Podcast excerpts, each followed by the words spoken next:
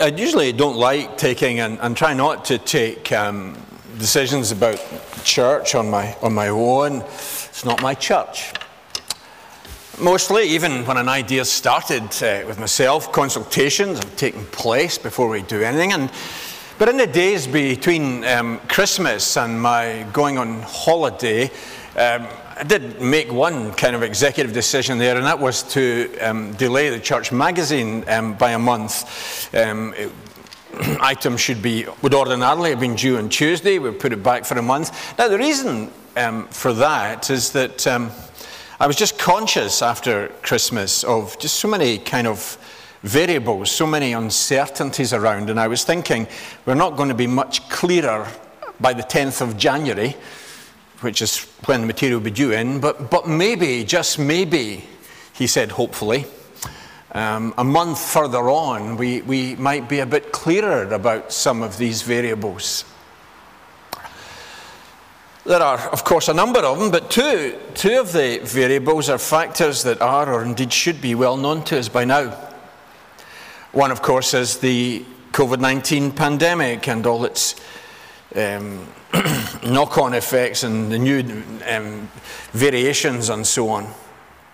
And just at the end of 2021, there was all kinds of changes happening very, very fast. Things were, that were supposed to be on weren't on. Businesses were told they couldn't do this. They were desperate for some kind of clarity. Events were being um, closed and or cancelled at short notice, such as the Hogmanay events, uh, one in Edinburgh and, and, many others. The Premier League football was moved its winter break at almost zero notice. And, and people will have bought tickets for things, people will have arranged transport for things, paid for hotel accommodation, and suddenly events were cancelled. And, and, and where, where were we with all of that? Tomorrow we might find out if Djokovic will be eliminated from a, glan, a Grand Slam tennis tournament because he missed two shots. Think about it. and churches too have been um, caught up in that. Some cancelled their Christmas services and still have not met since in person. Some have made kind of adaptations. Uh, we did too. We met last week, but said there wouldn't have been communion as we had planned to have. Others have continued as if nothing happened.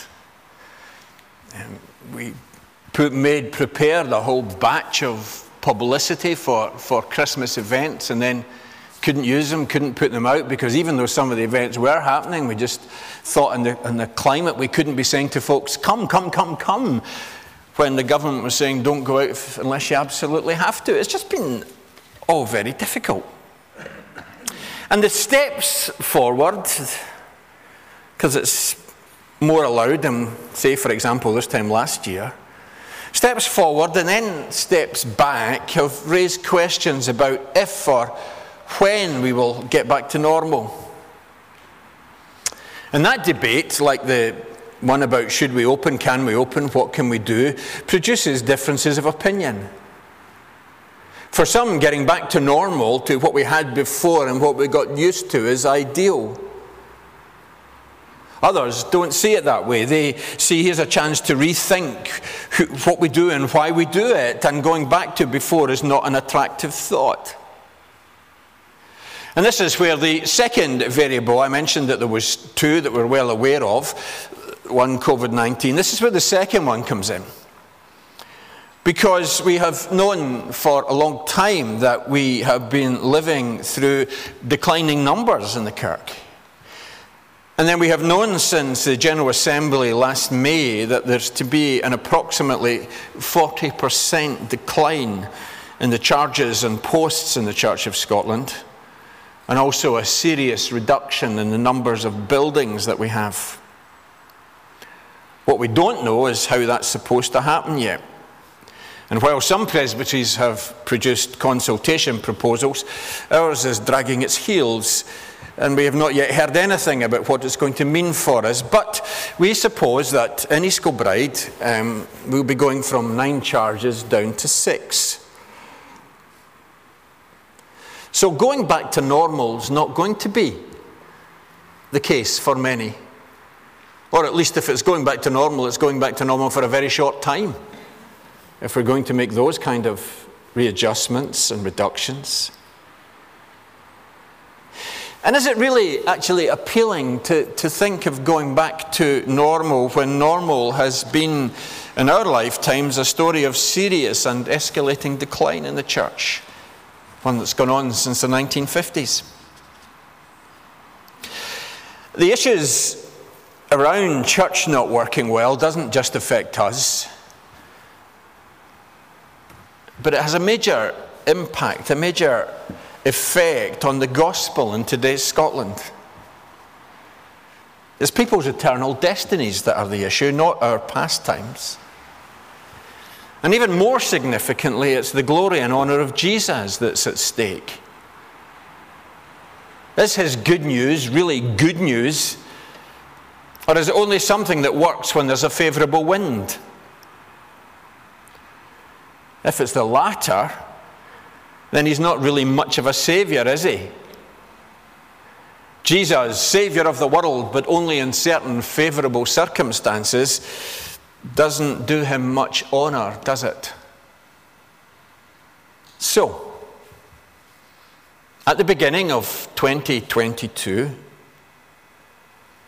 with a COVID pandemic still very much around, with these challenges, and some might indeed say threats of church reorganisation hanging over us, with the challenges of working out how we serve Jesus, make him known in this winter season in which the church finds itself, with all these changes and variables around, what are we to do? Where do we go? What do we look to? It's in the light of all of this, perhaps a very dim light, but as a consequence of all this, that I want to, as it were, in these coming weeks, indeed months, set up a conversation, an exploration, a, a searching, a, a seeking about who we are and what we're called to be in times like this. I've often raised themes about what is a church and what the church is called to and try to stress that it's Jesus centered rather than an institution or an organization. But I do think that with so many variables around us, so many threats and challenges going on just now, that it's urgent for us to rethink and, and perhaps rethink from very basics. What does it mean to be church? What does it mean to be Jesus followers? Where to start? Well, the church is, of course, to have three key relationships. We relate up that fellowship with God Himself, knowing God, as Jesus talked about, and we read a verse from John 17 at the beginning of the service. That is, we are to be living the Lord's way. As well as relating up to God, we to relate in the, the church is to be a community, a people, a body of Christ serving and working together in Jesus' name, loving the Lord's people. And we're to relate out to the community, to the world around us, sharing the Lord's message. So there is a three sided um, engagement there with the Lord, with the body of Christ, and with the world. And that is essential and, and basic to what the church is. And no matter how good the other two legs, if there's one missing, it's not fit for purpose. These guys over here have, have music stands in front of them. At the bottom of the music stand, there are three legs. Take, take one of the legs away and it's not going to work. Won't stand, no matter how good the other two are. The third one missing means it's not fit for purpose. Vocalists might be able to hang on to it and sing from it, but difficult to hang on to it and then play the guitar at the same time, or a bit difficult to hold on to the music stand and, and hit the drums or play keyboards or saxophone or whatever. If it's not got its three legs, it's no use. And certainly, if the church is not in fellowship with the living God, if it's not a people who are loving one another and building the body of Christ, if it's not a church who is seeking to share and serve the Lord in the world, if these three strands, if these three parts of church are not all there, then the church is not fit for purpose. So it's in that context that I want to, as it were, start this conversation. And I want this morning just to take what is going to have to be now a brief look at Psalm 51 as a lesson for us. For the first of these strands is relating up to God Himself. That is something that we do on a personal level, but it's also something we are to do together as the people of God. Now, fellowship with God is a basic and indeed a striking claim of the gospel. There are indeed, of course, as you know, many other religions in the world. And many that talk about gods that do this or gods that do that. But here's something, here's something unique. That the gospel of our Lord Jesus Christ is saying that you, you know God. Not just that you believe in Him, not just that you can follow Him, not just that He's going to intervene in life, but you can know Him. It's a striking and staggering claim. It was in the prayer, as I said, that Jesus made for his followers before he went to the cross, and it was, it was part of the, the message that they have. So, John, who wrote that gospel uh, that I quoted from at the beginning of the service, in his first letter, talks about sharing the, the good news of Jesus, Jesus whom they have seen and touched. And he shares the message, he says, so that he can have fellowship with his readers, but also we have fellowship with God. Fellowship with God. We know him. And so, first issue for us is not how do we get more people into church, but really how do we get more of the life of God into the people of God that the fruit of the gospel might grow. Now, Psalm 51 um, was written by David. Not all the Psalms were written by David. Psalm 51 was. Um, and it was written after his inglorious episode with Bathsheba. He'd seen her, he'd been attracted to her, she was married to somebody else, that didn't hold him back. He committed adultery, she got pregnant. Um, he tried to organize it so that her husband, who was away fighting with the army, came back, and then people would say, Yeah, nine months, that's about when Uriah came back. And, but Uriah wouldn't sleep with his wife because he should have been um, with the army and he couldn't understand why he'd been brought back. And so David then arranged to have Uriah killed.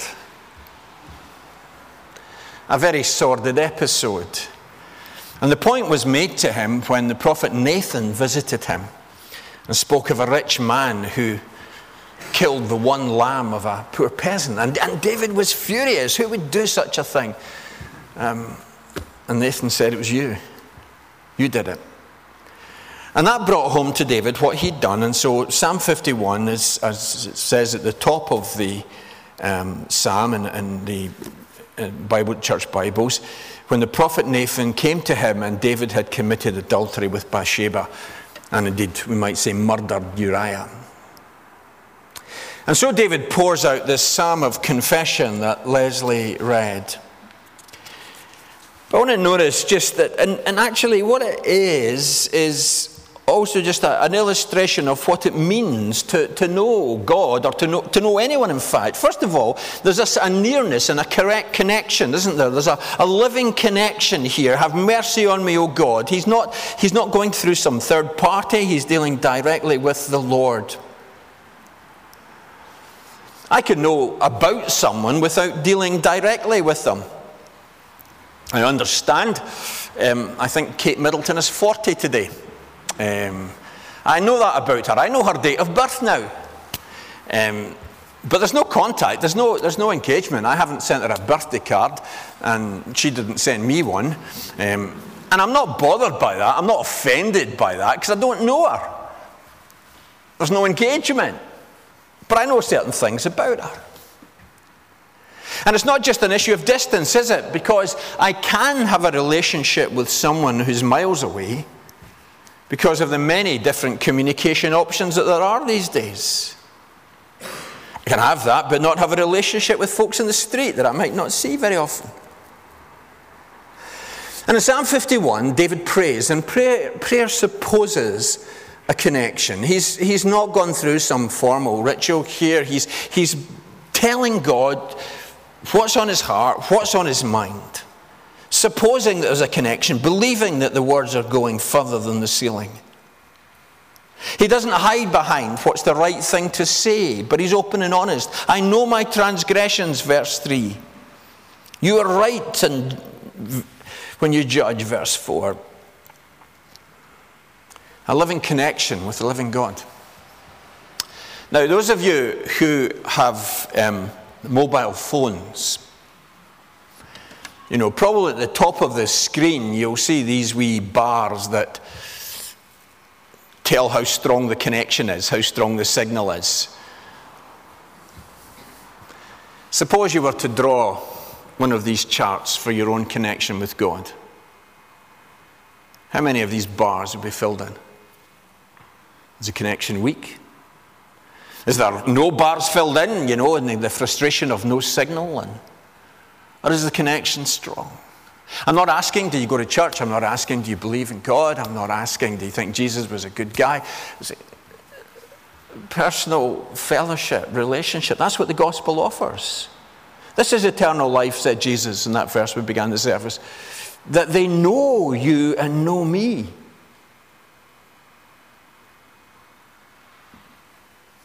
So there has to be a nearness, but secondly, there does have to be a knowledge as well. Now, knowing someone is not the same as knowing about them, as I've just said, but we do know things about the people that we know.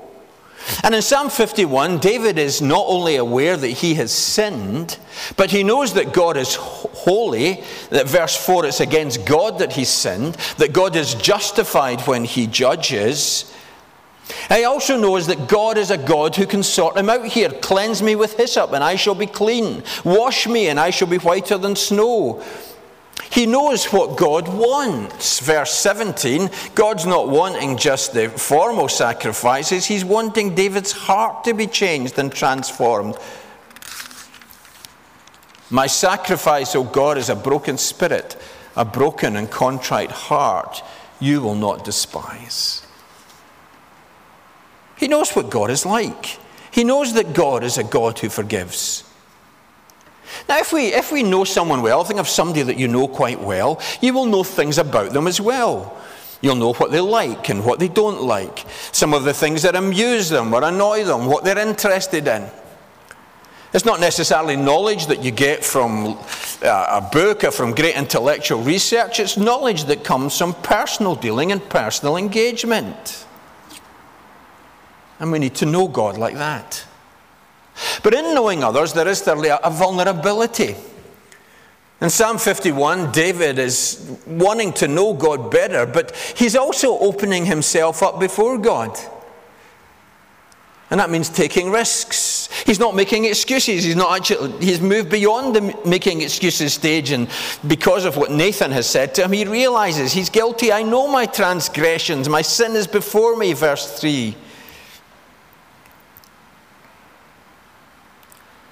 He makes himself vulnerable. And there's something fearless about Psalm 51, isn't there? Just in the directness with which David confesses. I think it raises questions for us about how much of our, our engagement with God, both in, in our own devotional lives and as church worship, might not really be worship because of a paralysis of fear. And the framework matters more than the gospel realities. But where there's true engagement with God, this kind of brave openness that we read of in Psalm 51 comes to the fore. Do you have a God that's at arm's length? Or one that you can be open and honest with? And then there is the interaction. So the, the, the, in the psalm, we see him that there's connecting with God. We see that he knows who it is that he's speaking to. He's prepared to make himself vulnerable. And through all of that comes this to and fro of interaction. He's not just longing that God's going to forgive him, but that God's going to transfer him. He wants a connection with God that makes a real difference. Verses 13 to 15 speak something of the change that's going to be made in his life. Now, it would be bizarre if a parent thought that they love their child by having loving thoughts about their child, and that's all. True love requires interaction. It requires, when a child is young, cleaning up spills, helping with homework, pushing a swing, hearing a joke for the umpteenth time and pretending it's fresh, giving hugs and, and reading stories and, and so on. It's interaction and saying more than once, I love you.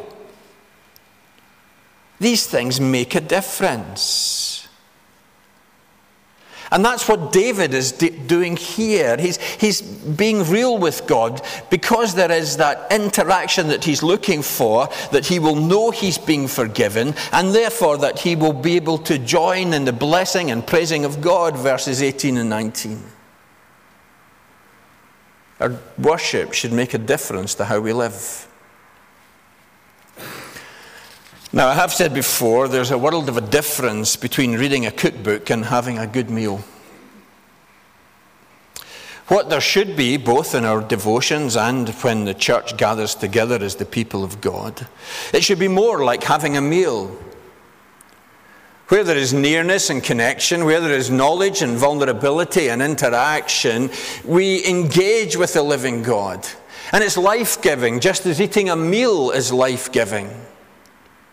Without these connections, without these realities, there's simply a it's an idea. Religion is like eating a few pages of the cookbook.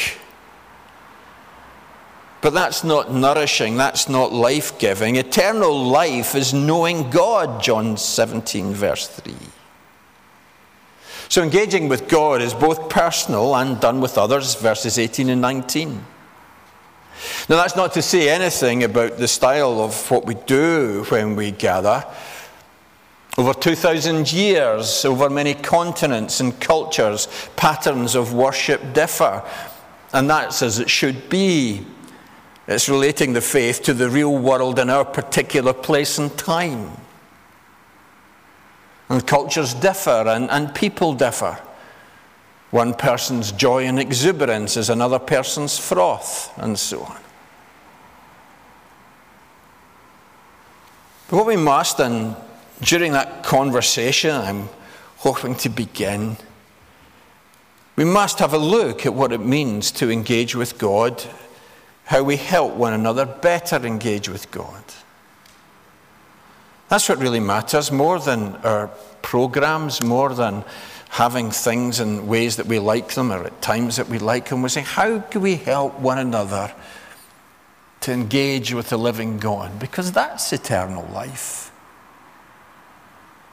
The kind of serious engagement that comes when there is real nearness when there is knowledge and vulnerability and interaction with the living God. And the questions and the challenges for us is how do we do that in these changing times? How do we do that um, with the restrictions of COVID around us? How do we do that with the changing scenario in which the Church of Scotland finds itself? But I stand here and say I, I, I think it's worth it. I think it's worth it wrestling with these things. I think it's worth it that we don't bury heads in the sand. I think it's worth it that we don't just simply imagine that we're in a different place from where we actually find ourselves. And I don't think it's worth it just for our sakes. Most of all, I, I think it's worth it for God's sake. Let us pray.